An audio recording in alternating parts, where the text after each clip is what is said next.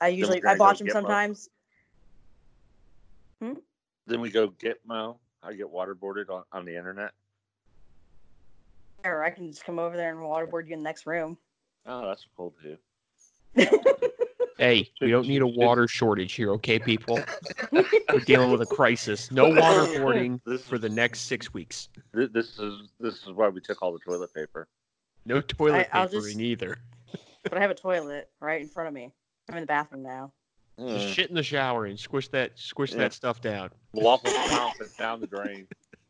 Jesus Christ. Did record so we could talk this in. We've we've been recording. you already you made a report out. Jesus Christ. okay, I'm gonna talk the intro. In. All right, carry on. Ah, the beautiful sounds of the birds in the rainforest. Welcome to Motorcycle Vagabond Show. And today we're going to talk about veterans and motorcycles and um, homelessness versus houseless. And uh, yeah, this is Z. I'm Dakota. And I'm AJ.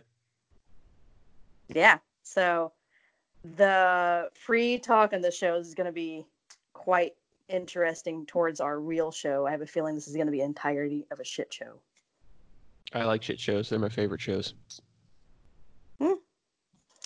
And so, anyways, the guest is AJ. Say hi, AJ, and uh, tell us a bit about what you ride and what you do.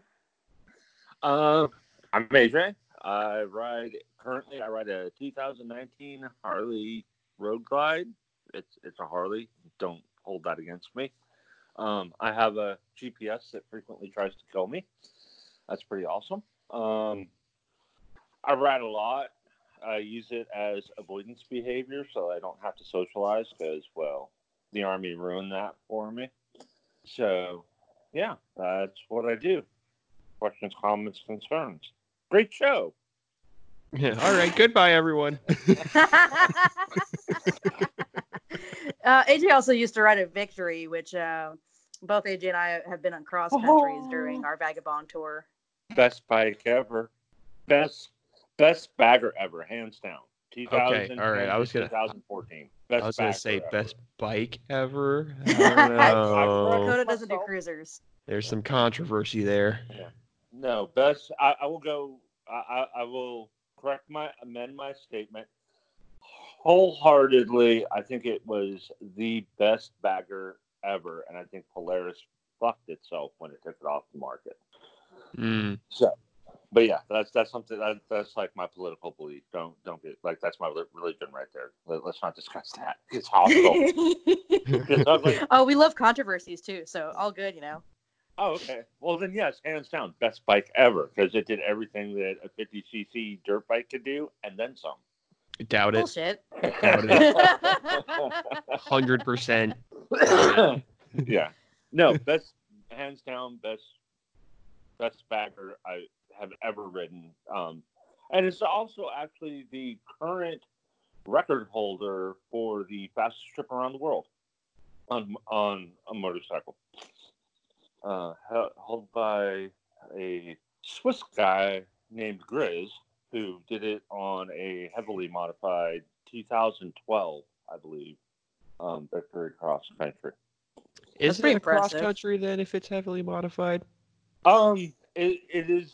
He maintained the, the chassis. The only thing, the things that he modified was put a bigger gas tank on it and some other minor peripherals. But like the chassis is the same. The engine, um, I believe the engine had to stay the same. I, I'm not sure. I'm a little fuzzy on what the Guinness Book of World Record requirement to use the motorcycle was, but I'm sure that it was it, that was his base motorcycle because that was the best motorcycle on the market for what he wanted to do. Um, hands down between it, be, it came down between that and a uh, uh, street glide, and Mm.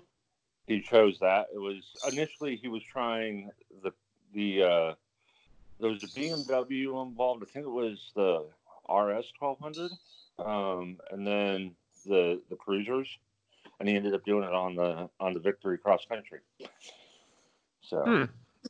really really interesting story there from several Yeah, it is years back.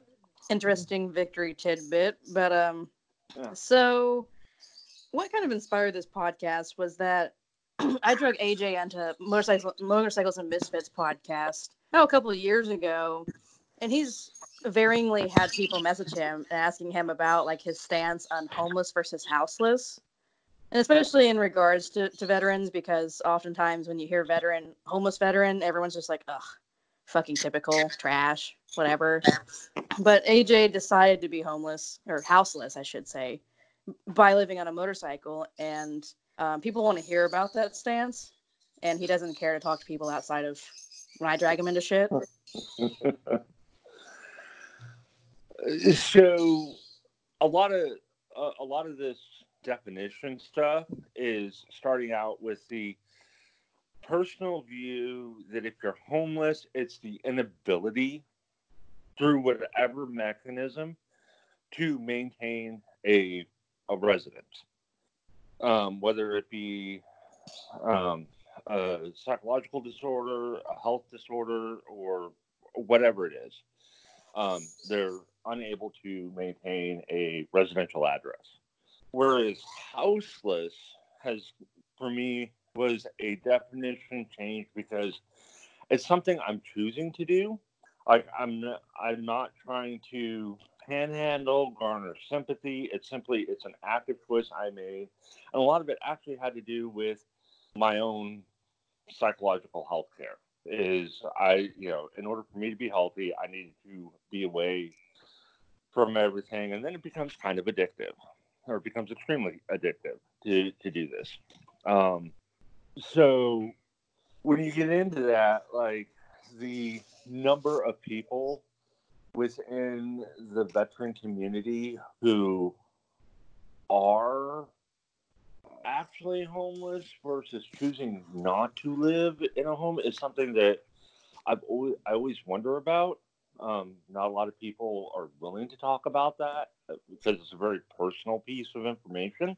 That and I think people who have never been um, willfully houseless or even homeless even think about that. Like most people just automatically assume, as they do with motorcycles, if it's a cruiser, it's a Harley. Just like if you're homeless, it's because well you're failing at something, not because you choose it.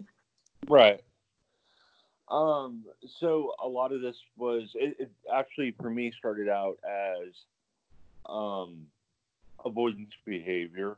Um, I've every time something bad has happened, it's because there was a plan. So, you know, take the planning out of it, just turn it into pure chaos where I'm going to be in a given day. No one knows. I don't know. So the stress is gone. So that's that's where that comes from. Now the complication with that, being a being a, a veteran, is I get tied down a lot with like healthcare requirements, and I have to. Oh know, wait, wait, wait, wait. Why do you have healthcare problems? Um. Okay. So the like being a, a disabled veteran, you have minimum health care requirements. Like I have to see a doctor twice a month or twice a year, um, and then I have to my general practitioner I have to see twice a year, and now my cardi now I have to see a cardiologist once a year because of my um, medical issues and then I have to see a, a psychiatrist or a psychologist, one of the two, um, every couple months. So that's kind of where I'm at. And the VA does not travel well. Like they travel well for emergency. Like I've had emergency care, can't really complain. Um, Is that with the fire ants? Emergency care Yep. with the VA, or was that? no, that was emergency care provided by a civilian company that was paid for by the VA. And that's one of the cool things like military health care and VA health care. Life Limb or eyesight, I respond, I, I go to the nearest hospital and the VA covers it because I'm 100%. So a lot of it depends on what percentage the veteran is at as to how much, if anything, is covered by the VA in an emergency situation. Um, since I'm a thousand and eighty percent, they cover everything. So if I, I, thought it was like life limb or six hundred thousand. yeah. if I if I have life, limb, or eyesight, then it, I walk into the nearest hospital and the VA will cover it. Up to the point of like if it requires long term care, they they have the right to transfer me to a VA hospital. Um, but for acute like immediate care, they will cover that. So but for for the regular veteran, they'd probably be stuck to their own network wherever they choose to like quote unquote home base. Well, not so. Emergency care is anywhere in the United States. Like life, limb, or eyesight. Like if I'm in a if I'm in a motorcycle wreck in um, upstate in the Adirondacks, up in New York, um, and I'm living and my my resident my healthcare network is out of say Phoenix, Arizona. Um, if I'm in an accident and they take me to a hospital in upstate New York, up in Syracuse, then the VA covers that, that immediate care. Now, like three days later, I've been stabilized. They're talking like my hip surgery that I'm going to need. Um, long term, like, hey, I'm going to be in a bed for six eight weeks with a freaking halo because I broke my neck. Then the VA can come in and be like, we're going to transfer you to the to the VA hospital. But that initial life saving care can be done at the nearest hospital to the site of the accident. And you say that's for all veterans or for only a certain percentage of disability? Okay, so if depending on the level of disability you have and how much the VA covers, and for each individual, it's unique. So they need to check with the patient administration at their local VA clinic or hospital as to what they qualify for because it's always better to talk to the subject matter experts about it than it is to get the advice from some guy on the radio or podcast. But he said, and say, "Don't call us radio. We're not that professional." Yeah, but he's, you know, it's not the. I don't want to give a piece of advice and then, you know, have someone angry at me because their particular case that I know nothing about is, you know, was not covered. Like there's a lot of stuff that goes into that. So if you if you have if you qualify for VA care, like you have you are disabled through the military, you were medically discharged from the military, or you were retired with a medical discharge, or you have a history of issues stemming from that from military service, like get yourself checked out. The worst they're going to say is you get zero compensation. Like that's the worst thing that they can possibly say. You know, but anything that is found to be in the line of service, they cover. Now, monetary versus healthcare, that's a whole separate bag of, of beans that you know you need to talk to like lawyers and experts about. It's just nah, it's, a, wanna, it's an option that's out there. I want to mostly just hear about how, like, you you choosing the homeless or houseless life, how you've maintained your, you know, legal residence and a certain okay. network that you go back to. All right. So originally, um, when I decided to do this, my my biggest issue was I need cardiac care, and quite frankly, if anybody has ever been through the VA system, it's a little scary. Um, just in general, for anything. Um, so when I was getting ready to put down where I wanted it, where I was going to be treated, I kind of had narrowed it down to three areas, and a lot of it has to do with there's a lot of VAs now that uh, do that work with like work with some pretty high profile schools. So you end up getting seen on the civilian side or by a civilian provider who's in the who, who's in a school program, which is fairly fairly cool.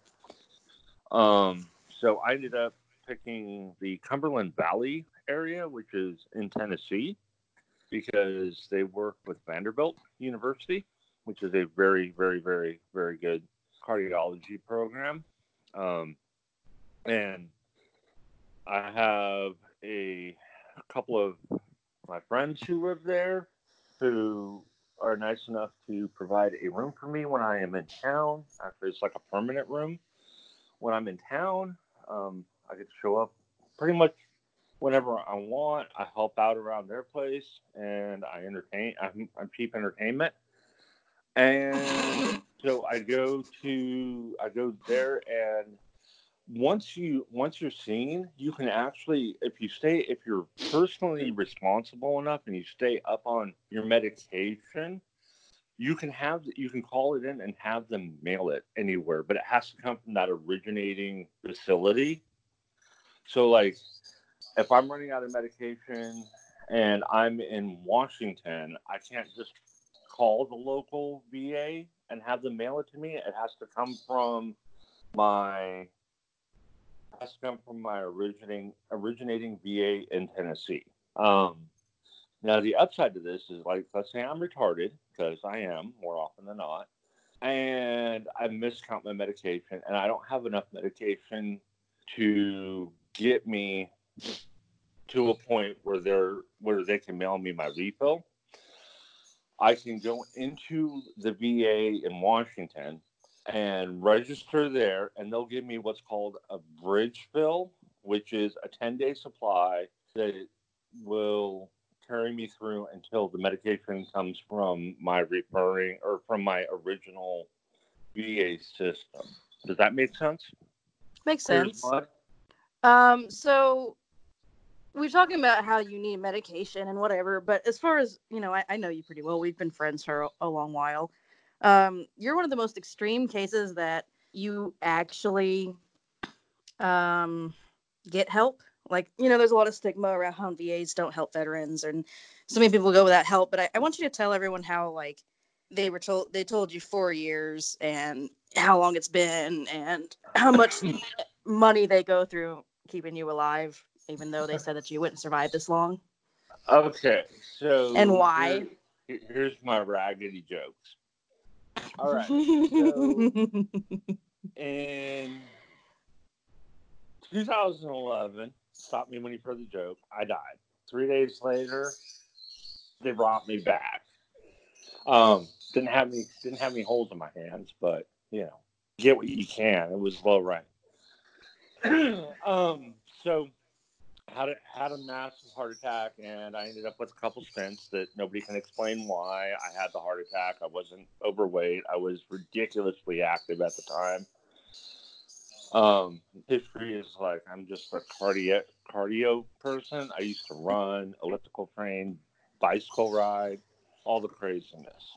So I died, came back. Um, I sustained a significant amount of damage both within my chest and in my head because I had 20 non-consecutive minutes of hypoxia, so I now have brain damage, which is really cool.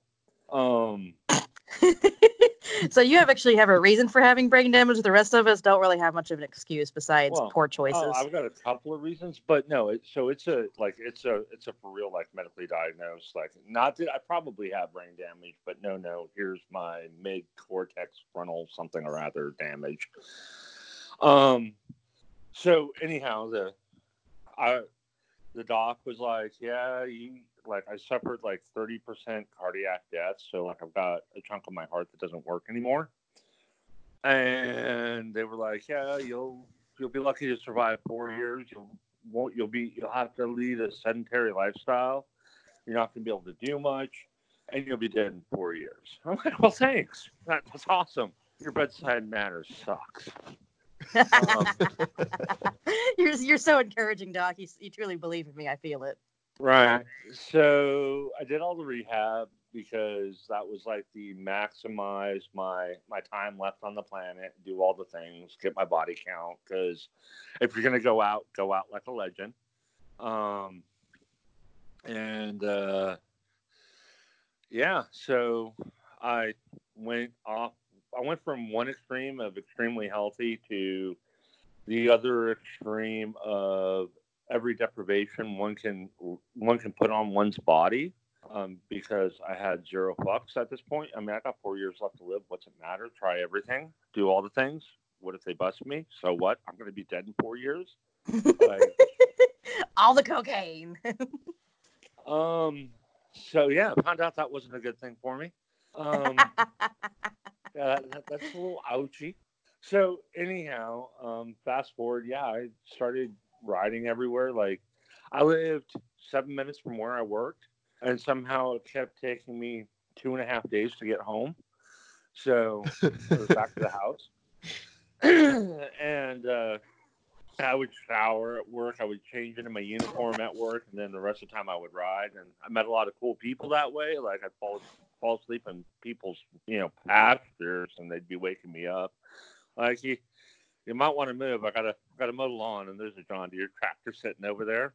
Um, so that was you know met met all my met a lot of my moonshine friends that way, and uh, they uh, so yeah the docs were like four years. So I'm now I just celebrated my eighth annual Dead Day, and the I'm like legit i cost the i cost the government about $25000 a year if there's no emergency room visit.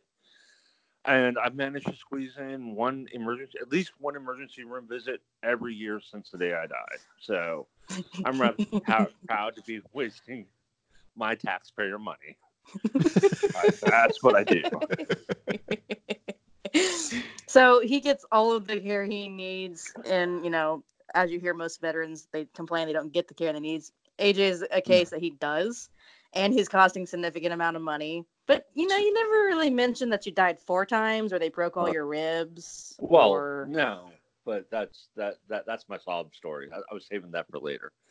Ah. um no so the the full story goes i, I died. They brought me back um via via CPR. Um, and one of the things because I was when I was when I was in the army, I was a medic, and so anybody who's ever taken any kind of first responder, um, especially if you work in emergency medicine, um, one of the jokes is if when you're doing CPR, if you're not breaking ribs, you're not doing it right. Um, and this is a joke we tell quite frequently in the industry. And yeah, so when you're on the receiving end of that and all your ribs are broken, that sucks. Like breathing sucks, getting to the getting up to go to the bathroom sucks. Like, no, there's not a feel good sensation in there. so life sucks Yeah. Like for about eight weeks life sucked. Hard. Um there was no reach around. It was awful. um, so one of the things that actually is like I think important to understand about VA healthcare is understanding what is available both in the market you're in. So like understanding what the VA can and cannot provide. We would like to think that you know we have all this like ready-made healthcare access when we really don't. I mean, the VA is competing against every other healthcare market for resources. So, like, and they, the government has a cap on what they will pay a doctor.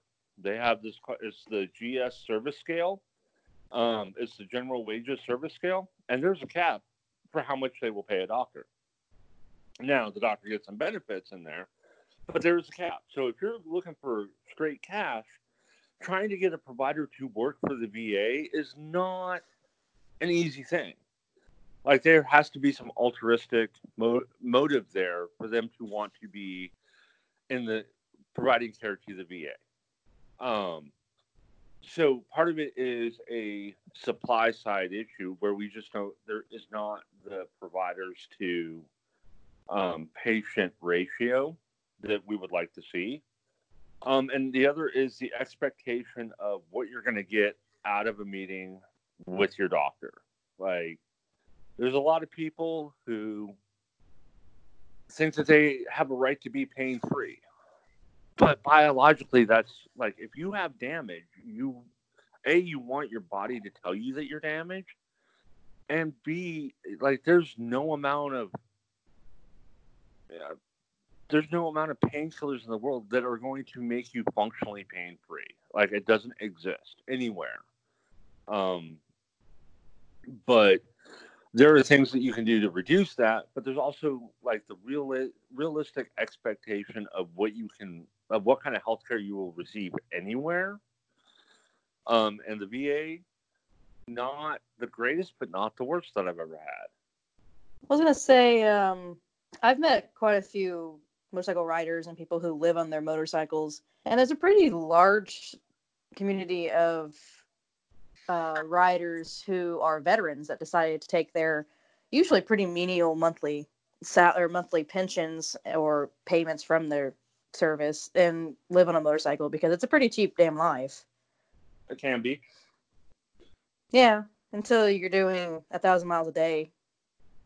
Um, and, and that's part of it. But if you break it down, like if you think, okay, so thirty, you know, thirty days in a thirty days in a in a month, how much do I need per day to a ride a thousand miles or to just ride whatever it is I'm going to ride?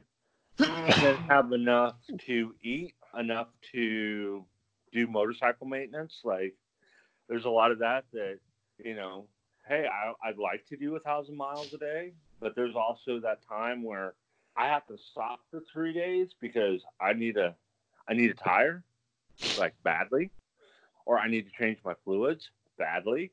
Um, you know, so there, there's some of that that's, that's compromised as well. It's not like gung ho every day without exception.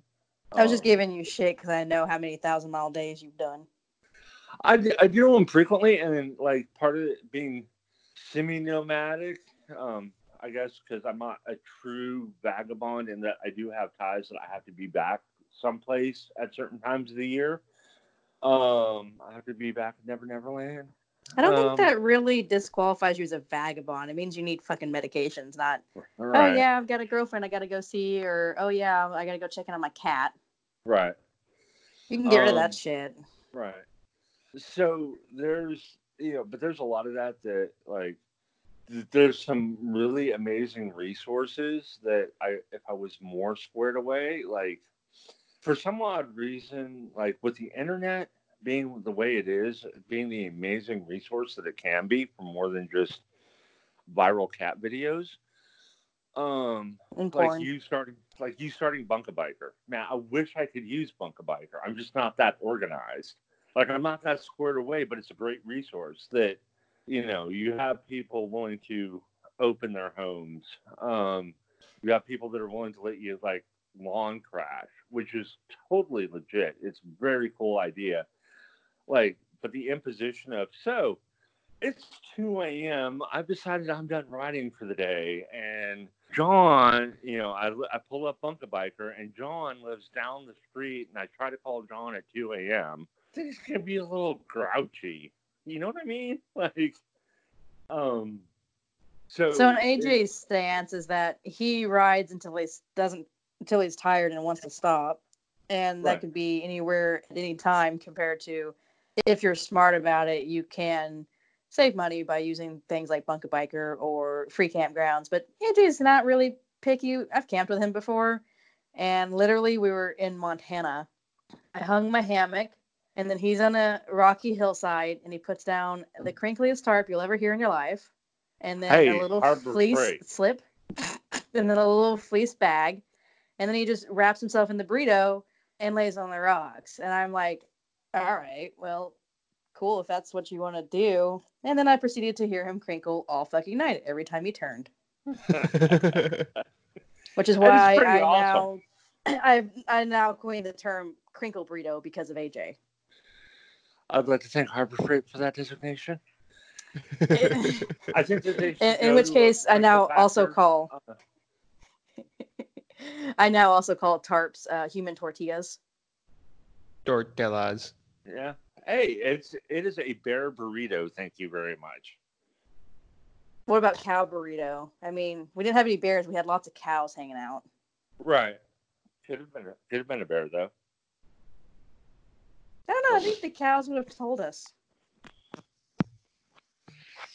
Oh. We've had a pretty stocky cow. So AJ and I have traveled together a couple times, and it's it's pretty interesting to to mix the writing styles between us two. Um, I'm the one who's made a career out of this, and this is what I do. This is the people I talk to, and then there's AJ. And he like, if I uh, concede to someone being a more badass writer than myself, it's definitely AJ. But he's like, I don't want to be talking about this. This is your thing. Oh, I think he went to the, the refrigerator. It's pretty interesting. Yeah, he sure did. we're we're at a uh, a host's house in, in uh, Arizona, and I'm in the bathroom, and he's in the bedroom, and I can hear him going out the door. No, no, I'm in the beer room. Oh, the beer room. That's my man, Beer Room. Well, that's number one priority for AJ. He- The other thing that he's known for, if he does post an MMV or any of the groups, is that he goes from brewery to brewery, but no one realizes that the distance between each brewery. I'm So at he's this brewery today, and uh, tomorrow I'll be at a brewery across the country, and uh, Well, it's more like so. A, if we're gonna if we're gonna be good about this, what do you call the first beer of the day? Anyone? Anyone? Breakfast. There you go. See, somebody pays attention. Knows where the conversation is going. Um, no, it's it's more like I'm really excited about like the microbrew brewery business. Um, I re- like a lot of brewers have their you know AnBev contract stream, which which is a a, a sign of success. AnBev being Anheuser Busch Beverage Corporation, um, and you can get your regional contract or national contract, and that's how a lot of the microbreweries end up being sold nationwide. But then they tend to lose control over their over their recipes and ingredient selection. And now I'm by no means an expert on that side of it, but what I am an expert on is it tastes good, and there are times like when you're at the brewery and what you get at the brewery and what you get out of the bottle or the can three states away is some very very different stuff. So He you know, just spends all of his time going across the country to visit the breweries in person. I do because that's that. What do you should drink? Dakota, everything. aren't you like a PBR person? PBR. Fuck no, be- What about Rainier? no. Oh, oh, I thought you were a, a shitty beer drinker, and I was gonna make a joke about it, but you'll Do never I catch look AJ poor do to that you? Michelob Ultralight. Oh, No. now you look lesbian. no. Oh lordy. Nope. No. so what do you drink? no. What do you drink, Dakota? If if if shit beer is all that's left, I don't drink. Hey, that's Okay, fair. so shit beer is no excuse for sobriety. It is for me. It tastes like garbage. I had a Bud Light the other day after having some nice prime premium beers, and I spit it out. like this tastes like garbage. I, I don't really get a taste out of it. It's more of like, is this water in a can? Is this supposed to be flavored in, That's any kind, anyway? Exactly. Exactly. It's there's nothing there. Why drink So- it? There's nothing there. I'd rather drink Seattle water. What, what kind? What kind of? What kind of beer do you Like, are we gravitate towards, talking? Are we Dakota? talking like pulled directly out of the sound water, or are we talking river water? No, like out of the frickin' faucet in the crummiest dive bar that there is faucet. Okay. Uh, Yeah. Okay, is your thing. That's cool. Yeah, yeah, no, no, ugh, no. Uh, no, I like uh, I like some premium IPAs. Uh, I've been trying a lot of different. Uh, there's like citrusy ones that's pretty good, but I like the Those are bitter the getting better. really popular. Yeah, oh the, bit, God! the bitter the better, Have you because tried then no one no one pepper drinks my beer. Have, have you tried the ghost pepper IPA? Ghost pepper, no. Ooh, dude, I found this one. It's um by uh, Iron Horse Brewing. It's called Double Rainbow. Holy fuck, is it good? Yeah. Oh man, dude, it's a it's a solid shower beer. I tell you what. Yeah. Oh yeah. Oh, People yeah, people it's- undervalue the importance of shower beers. Oh, it's it's a necessity to uh, good life. What kind of beers do you drink, AJ? Um, most everything except IPAs. I really like. I can recognize a well-crafted IPA. It's not my flavor profile for whatever weird reason. What about I think sours?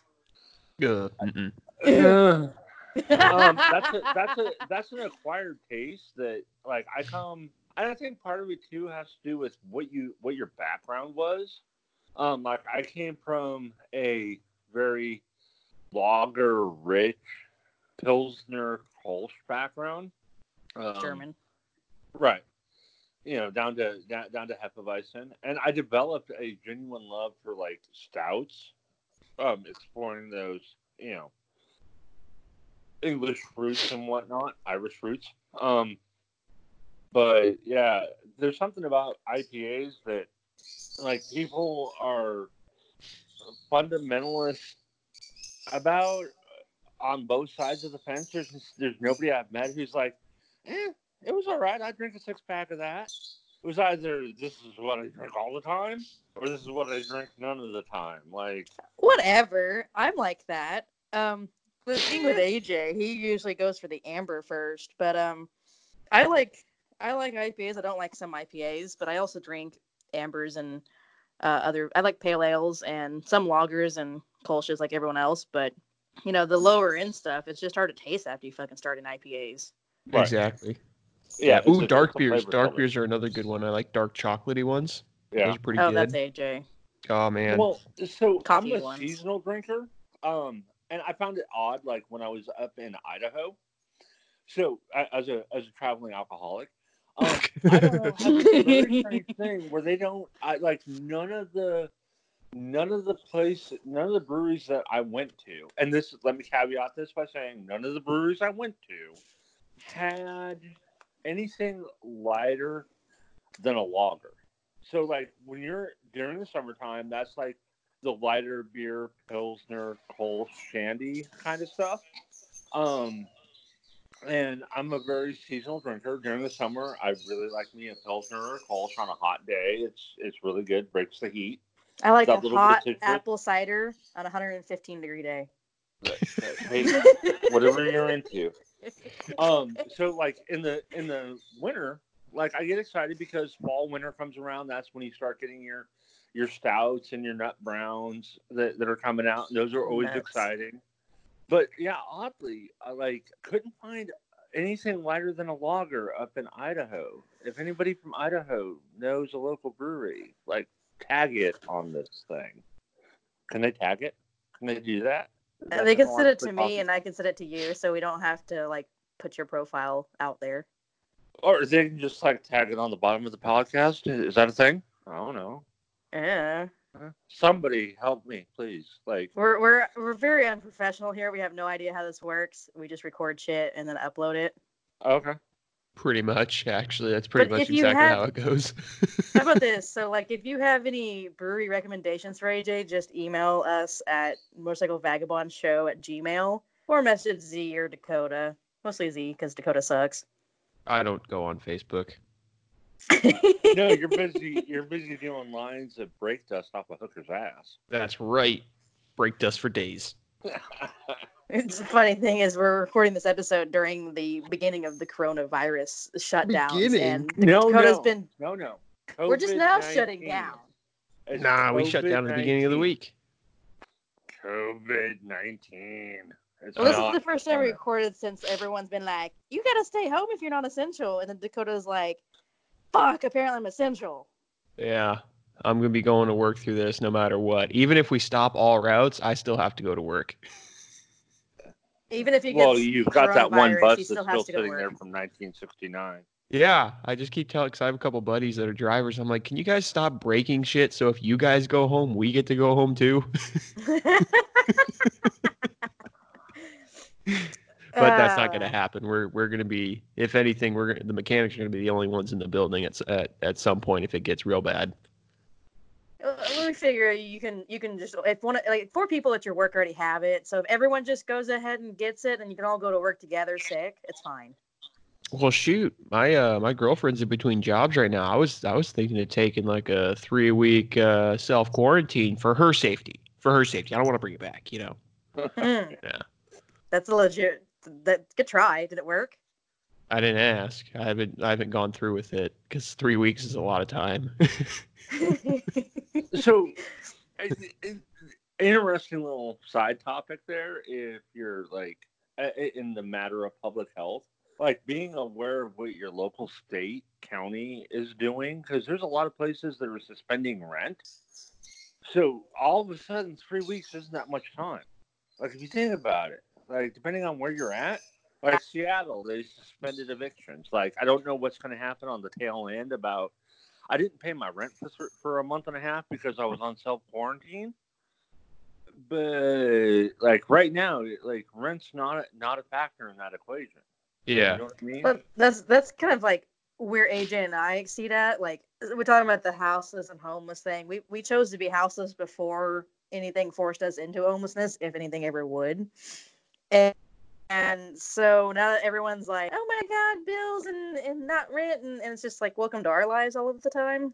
But as a traveler, honestly, this shit just made it fucking hard. Like I was I we we were at Sonic and AJ and I we'd met there a couple days ago and I went to the picnic tables to order because I'm on a fucking motorcycle. And they're like, you can't sit out here. Okay. I'll go stand in the stall. I bet there's no coronavirus there. Well, apparently, um, apparently it's I'm getting airborne. lynched because I don't really have a home to go to. It is. Ap- apparently, it's airborne. That's from what I've heard. My uh, Right. one of my coworkers, his sister is a nurse, and they shut down an entire floor and blocked off all the vents because it's airborne. That's what Yep. they found. That's I'm like, that's holy shit, have to do. Zombie virus. Oh, Well, I oh, mean, there's it, there's and it's remarkably robust in that it will stay on surfaces for an extended period of time. So you touch the toilet paper at the store, you you you pulled off too many rolls or like packs, whatever. You put a pack back. Now the next, you know, like th- three days later, a guy goes and grabs the pack that you put back. You're now like you were COVID nineteen positive at the time you touched the you touched the package. Guess what they now have? Yep. You know, so it's amazingly robust in that. I'm not like timeline is not a definitive thing, but it is amazingly robust. So it will last. But getting away from the topic, uh, the timely topic of COVID 19, because this will be either won't ever be published because the world will have gone up in flames or COVID 19 will have resolved itself by the time this podcast airs. yeah, I think I think this will be like May before this one comes out. Yeah. Let's let's talk about it like it like oh wait wait wait we'll just, we'll just start making up stuff. You remember that time where they started just shooting everyone? Wow. God, damn. put all put all The- the fake news out there. Yeah, just start making up fake news. when when they People will yeah, be listening to the start- podcast and be like, "What? What? When did that happen? when they brought back the World War II ration cards uh, in at the end of April of 2020 for toilet paper. Yeah, Like, remember those, dude. The- yeah, you know, man. I had to stand wait in line out of Costco for an hour outside. It was hot. Yeah. And I after gonna say, we, being, we were at Walmart yesterday, and Walmart was like one pack of toilet paper per person on their very empty aisle of toilet paper. Yeah. Oh, I haven't gone to Walmart. I will stay away from Walmart, hundred percent. not even- Amazon, No, So, Amazon, yeah. everything. yeah, Amazon drones finally kicked off at the beginning of April of 2020 Yep. because you know nobody wanted any kind of intermediate contact, so they just dropped toilet paper rolls at each house, like you know Dude, I'm telling you, none, none of these restaurants are going to open up again because I'm sure they're making a fucking killing with Yeah. takeout only. Oh yeah. Well, and the th- the interesting thing is, is like, so you have people who are, um, you know, like the work from home front. So we have a friend. There, there, there's an acquaintance who does a job that could be done from home if the technology were provided, and the technology was finally provided for him to travel and do his job. Like the number of people working from home now like is going to dramatically change the workscape of America because it's not like we're just going to start going back to work. Like it's not like we're going to start going back to a, an office, a storefront, a, a brick and mortar to do a lot of the jobs that all of a sudden can be done from home. Well, yeah, that's And for gonna finally show America that you don't need to be commuting every damn day. Yeah, get out of my way. I want to ride. I want to ride home from work at 100 miles an hour, but all these goddamn cars are in my way. Right. You can't go 100 But- miles an hour in a fucking DRZ. I can go 100 miles an hour on a Tiger, Hey, I can So go 100 miles an hour on a 350. and actually, yes, it will go 100 miles an hour. The DRZ, if it's geared right, absolutely. I, I mean, I wouldn't do it, but it'll do it. Was it like Downhill a, like a with the tailwind. with like a two tooth back sprocket and a 65 tooth front sprocket, geared like that. no, Yeah, it, will- it will do shit. 100. Their DRZs are actually surprisingly fast for being a 400. Hmm. Yeah. So Yeah. back to the uh the topic of I don't know, should we cut this out or leave this coronavirus shit in? Who knows? Wait, I didn't set it. I didn't set a time marker. You expect you actually expect me to listen through this thing to cut out stuff? All It's been right. 45 minutes. the- Hell no. Yeah, that's Um, 45 so back minutes to the- brake dust. So back to the topic of veterans and medication and houselessness. Anything else that you'd like to say, AJ, or mention? Um, you know, like it, the life isn't all so bad. Well, it, it never like if life is going the way you envision. Like I never. Okay, let me let me get my thoughts in order here on this one. So, when life is going good, life is going great. Um, there's never, there's very rarely a halfway in between. Um, and for each person, that's a very individualistic um, marker. So, with my particular mental disorders, um, when life is going great, life is going great. When life is going horrible, it's really, really fucking rough. Um, so even at its worst on the road, um, when it's fucking 15 degrees, winds blowing 90 miles an hour out of the east. I'm at a 45 degree angle into the rain, and it's a torrential downpour. Life is not fucking bad. That's that. That's even still at the worst. It's it's a good day for me. Um, Still on a motorcycle, still free to do what you want, still looking for that beer. Right. And maybe not the beer so much, but it's it's everything else. Um that yeah, it's the freedom that very much has that that is the attraction there. Um What it does to your mental state is is pretty incredible to to be able to live on your bike and go where you want and do what you want in comparison to now I'm a disabled vet or you know you know for me I'm just a psychotic woman that has no good excuse for why I have problems staying in one place for no fucking reason with no family and no reason to be here. So, you know, taking life by the reins and actually getting on the road does a, amazing things to your to your but there's also there's also the attraction. One of the I think one of the things that is missed there is the attraction of doing what you want when you want. So even if I like if I choose to stay somewhere, it's my choice to do so. It's not externally motivated. And that's an important part of that equation. Um I can choose to stay somewhere or I can choose to get on the road. And it's when those external factors then are like, no, no, you need to stay here that shit goes sideways quickly for me. Like, everyone wants you to be happy, just not in the way that you need to do it to be happy. If that makes sense.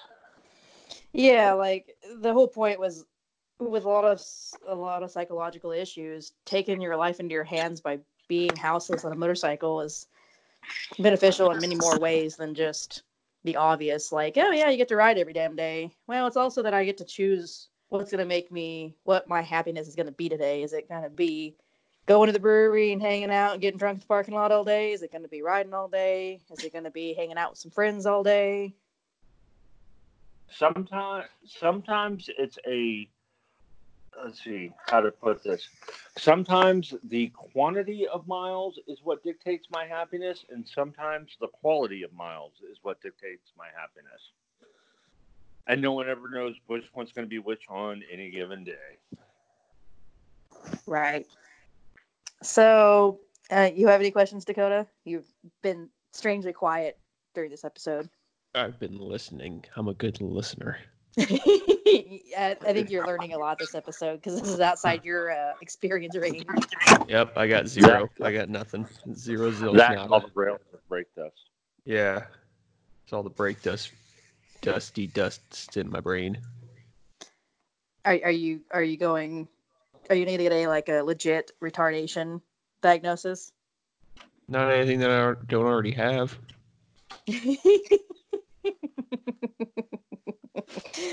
uh, well, I guess if that's about it, I mean, I think we covered some good information for veterans who are doing this, and I, I I'm really big on people taking the this choice into their hands willfully and not forcefully, and also realizing that you can own it, not be a victim of your situation.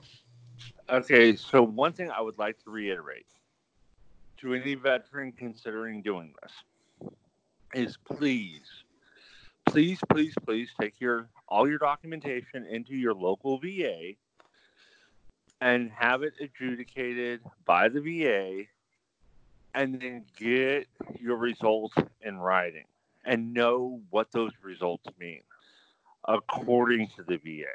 Not according to somebody on the street corner, but according to the VA. Because at the end of the day, that's going to be the thing that saves your ass. Get it according to the VA. And I guess if your VA really fucking sucks, then change networks. Well, in general, there's also an online option um, at va.gov. Like, well, there's some VAs that are. What I'm talking about is there's some VAs that like they won't see their people for so long because they're so overcrowded with people or this notoriously bad service. Right, but you also and like you like you did say that that is an option where you have the right to change location. And if you are considering a vagabond lifestyle, choose a location with a really good Yelp review. I don't know.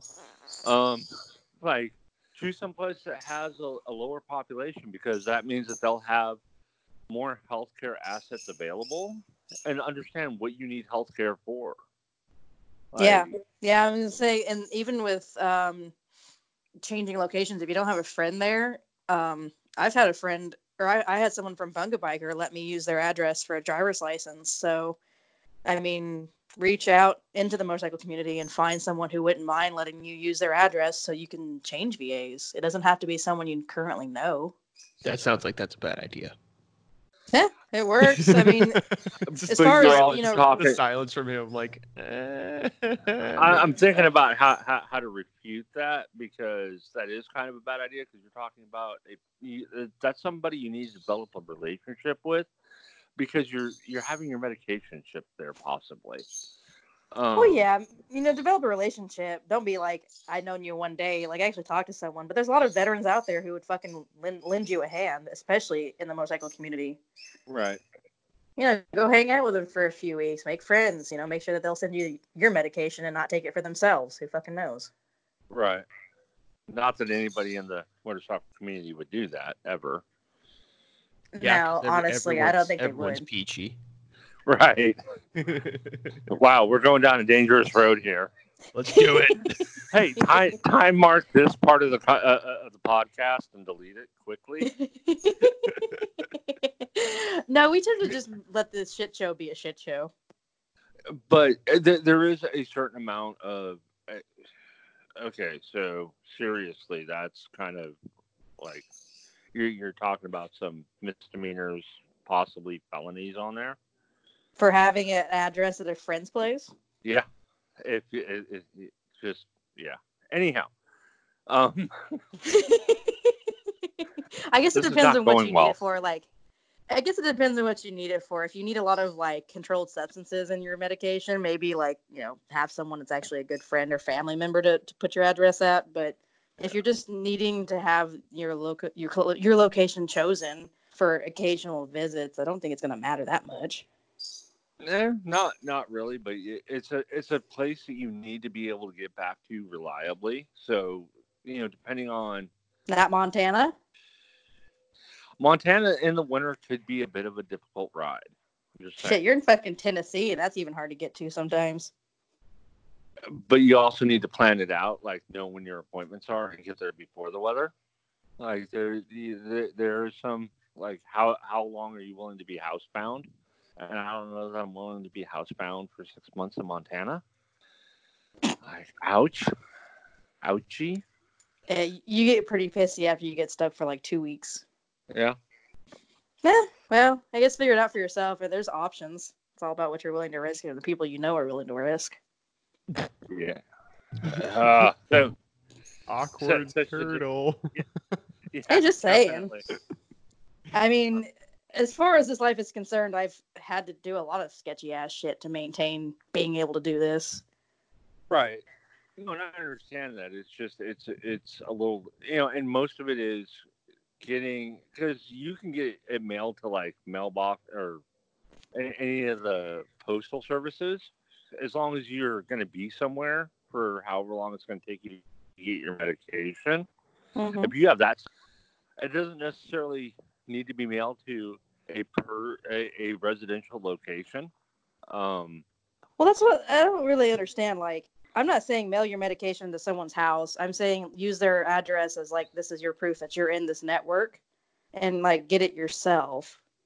which most of most of the VAs now are going to a mail order service. They're not going to in person pickup, so that does make it a bit of a both Ooh. a challenge and it does make it easier if you know how to, if you can use that because you can But call it in and be like I'm because like literally a lot of the VA a lot of the VA clientele is retired and I've seen meds shipped to a campground. I'm going to be here for the next. You know, if you're if you're one of those folks that likes to move into a region and explore that region for 10 to 15 days from a fixed location, like hey, I've got a really good campground or I've got a really good host and I can stay there for a while. You can get your medication mailed there too while you're there. Well, the medication's one thing, but don't you need to like say you're you're a Minnesota resident and you want to move your network to Arizona? Do you just fucking call the VA or show up at that VA to be like, yeah, this is the VA I want to use, um, and they just start seeing you, or do you need to be like, here's the address that I quote unquote live at, so that way now I can start getting my mail order medications from this VA. Um, actually, the the mail order. So if you're just starting it, yes, you have to have a a like you have to be in that network area. Yeah. Well, that's what I'm saying is using someone's address for that point, not for like having your medication sent to them, but like as your starting point of proving that you're in the network. Right. Yes. Which is like, I need a driver's license. I don't actually stay in any one state for too long, but someone lets me use their address so that way at least like I can get the document. And then from there, everything that I ever need gets mailed as well, wherever the fuck I am. Yeah. No, I see what you're saying. Yeah. Yeah, that's why, that's why I'm over here. Like, why do you guys like think this is a bad idea? This is just to get the ball rolling and to you know, quote unquote, prove a physical location, and then from there, you know, you handle everything yourself. It's just for that simple start of an address. As long as it's an area that you can get back to. That is Well, kind of the thing. If you're gonna be a motorcycle vagabond, you're not gonna stick your fucking residence in the north parts of the country. You're gonna try to stay somewhere south. But that was my only point. Right. Anyways, I guess we A can lot, of, probably lot, end of the awkward, a lot of gay babies born this episode. Gay babies. Is, is that your awkward silences? Uh, yeah, joke? every five second awkward silence or something, a gay baby's born. Yeah. I'm sure my Is that how best that will really works? enjoy that joke. Uh, that, think, apparently I that's how think that that's works. how that works. Pretty sure. Mm. I just have to see some scientific backing on this one. Science and science is whatever. So highly overrated. Yeah, science is overrated. science is for nerds. And It's, it's actually, if you've known AJ long enough, it's not awkward silences. It's him trying to think how to refute. the, the the operative word there being trying to think. Wow. this is I'm a- I'm not proud. I make fun of a Fun retarded guy all the time. yeah. Okay. Let's let's go ahead and end this one before it gets worse. All righty. Well, goodbye, everybody. Bye, everyone.